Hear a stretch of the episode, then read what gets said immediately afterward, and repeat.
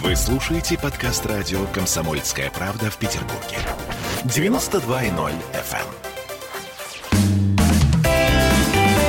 эм. Ваш дом на радио «Комсомольская правда».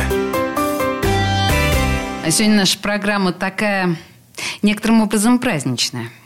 Знаете почему? Потому что Ленстройтрест отмечает 25-летие деятельности. И э, в студии у нас Денис Заседатель, генеральный директор операционного бизнеса ГК Ленстройтрест. Здравствуйте. Добрый день. Слушайте, ну вот э, этот ваш юбилей, вы просто прям, ну, реально долгожитель на рынке. Это правда много, четверть века. А чему научил вас этот опыт? Э, И вообще, как изменился, на ваш взгляд, подход к жилью в Петербурге за 25 лет? Наверное, коренным образом. Да, конечно, коренным образом. Ну да, действительно, 25 лет вроде бы так с точки зрения истории небольшой период, а с точки зрения бизнеса и домостроения у нас в России это там огромный. О, да. Потому что это 90-е и сейчас уже 21 год. Ну, если говорить, чему научил, наверное, такие две важные вещи, да, там можно сделать два вывода из, из этого периода, который там сопровождался несколькими кризисами, и там для бизнеса, наверное, основное это там путь выхода из кризиса. Первое это, что там четкое, аккуратное планирование это всегда очень нужный инструмент. Так. Потому что нельзя перепланировать, нельзя там, недопланировать, то есть и то, и то плохо, а с учетом изменяющейся внешней среды, когда одномоментно может все поменяться, то надо быть очень гибким и аккуратным в планировании. Потому что вот многие истории неудач, в том числе на рынке недвижимости, даже очень яркие, которые были, да, они связаны там, с ну, с слишком завышенными ожиданиями, неучетом ряда факторов и так далее, и так далее. Да, и там любые там, гениальные идеи могут быть ну, разрушиться там, о банальную экономику. Важный совет от долгожителя. Так, а и, второе? И второй такой момент, что несмотря на как, какая была бы ситуация, какой кризис, надо быть честными и с сотрудниками, да, со своим коллективом, и с клиентами. Это всегда помогает, это всегда там, позволяет пережить кризис. А, ну, мы сейчас не про кризис, это прям некоторый вывод, да. Мгм. И вот в нашей сфере, да, это тоже там важно, потому что, ну, там, о, важно, если ты обещаешь что-то сделать, да, надо там стремиться это сделать. Это не должно быть просто там рекламной уловкой, потому что это потом быстро считается и будет чувствоваться. Если ты обещаешь, и ты делаешь, и ты искренне стараешься это делать, да, даже если у тебя не все получилось, то люди это принимают и понимают. Клиентский кредит доверия. Ну, это вот такое, немного такое, такое не очень хорошее название, да, но это вот, Но наверное, это, да. это, это важная история. Вообще, это важные философские, мне кажется, выкладки, так, по большому счету.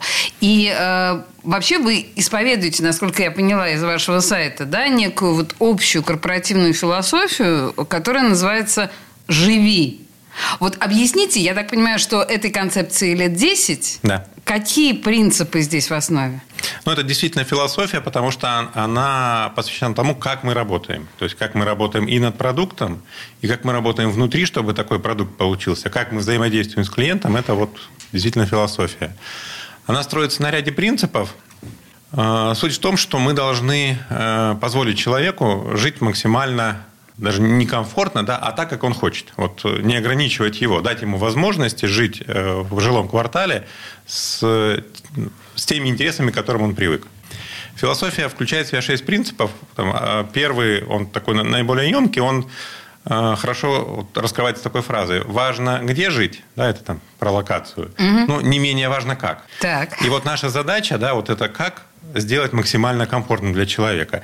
Дальше мы для себя определяем, да, что мы должны продумать все стороны жизни, что в квартале должно быть красиво, в квартале должно быть комфортно всем группам населения, то есть и детям, и мамам с детьми, и э, людям без детей, и пожилым. То есть вся, все, все, все, все, наши жители да, должны э, найти занятие по душе в нашем квартале. В квартале должно быть безопасно.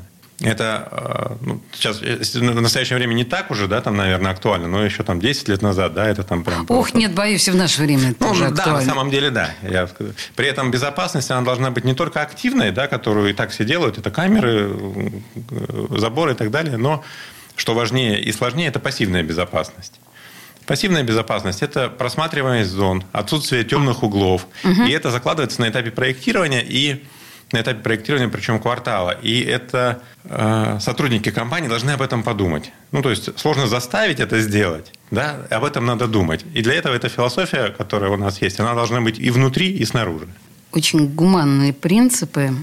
Давайте сейчас посмотрим на ваши главные сегодняшние проекты, которые, опять же, да, я на сайте вижу, кстати, вообще все на сайт Ленстройтреста, там, там интересно.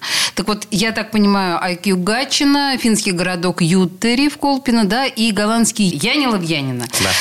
Объясните мне, почему они все с таким вот скандинавским акцентом? И в чем главные фишки? Ну, когда мы начинали разрабатывать философию и вообще задумались о том, что там надо как-то делать э, жилые кварталы более комфортными и человеческим лицом, мы изучали опыт, который существует в мире.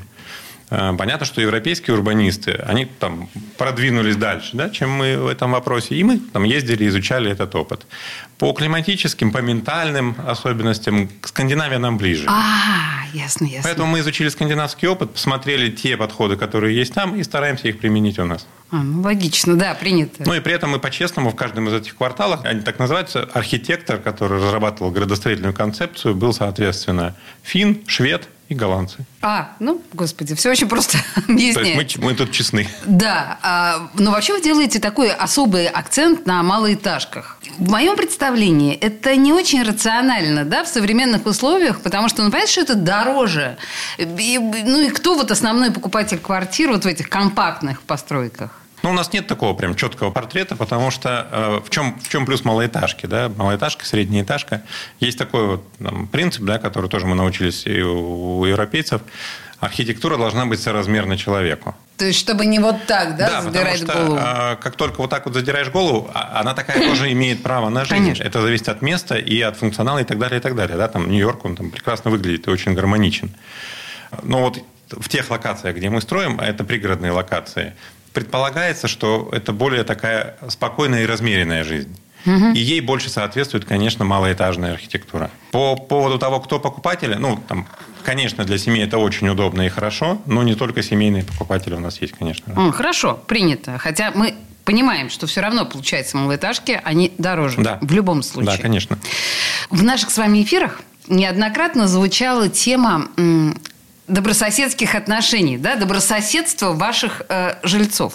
В принципе, я не очень понимаю, зачем. Потому что принято считать, что современный мир э, развивается ну, в сторону такого да, индивидуализма, индивидуализации. Мы все чаще становимся одиночками.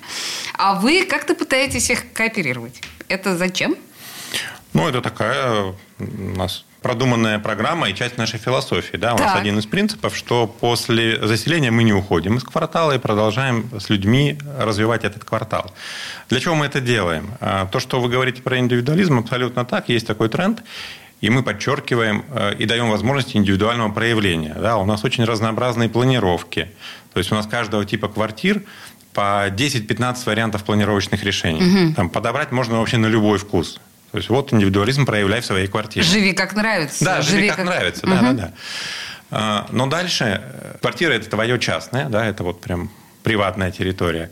Есть некоторые такие полуприватные места, это двор, куда ты выходишь, да, и все равно ты его проходишь. А есть общественное пространство, это квартал. Чтобы квартал двор жили активной жизнью, чтобы они развивались, там она должна быть, эта жизнь. Угу. Мы э, вкладываем много сил и денег в создание инфраструктуры для отдыха, для спорта и так далее, и так далее. Если ей не будут пользоваться этой инфраструктурой, она будет приходить в запустение. И наша задача э, как раз-таки вот добрососедством, организацией огромного количества мероприятий, на которых жители квартала занимаются развитием квартала, как раз-таки привить человеку любовь, что э, его это не только квартира, что квартал это тоже мое. И тогда я к этому бережно отношусь, да. я по-другому отношусь. Конечно. И тогда квартал начинает развиваться сам. То есть мы заложили некоторые принципы в то, как, как, каким мы хотим его видеть. Но их надо поддерживать. То есть вот этот советский э, принцип, который у нас закладывался десятилетиями, то есть обще, общественное это ничье, ничего, да, от этого мы отходим, слава богу. Это важно. И вы знаете, люди очень активно в это включаются. Хорошо. Мы получаем очень большие, ну, большую вовлеченность. Это важно. Это здорово, что они отвечают на этот посыл. Ну и последний вопрос, который мы успеваем сегодня с вами обсудить, это детский вопрос. Вы что для детей делаете? Я так понимаю, это важная тема.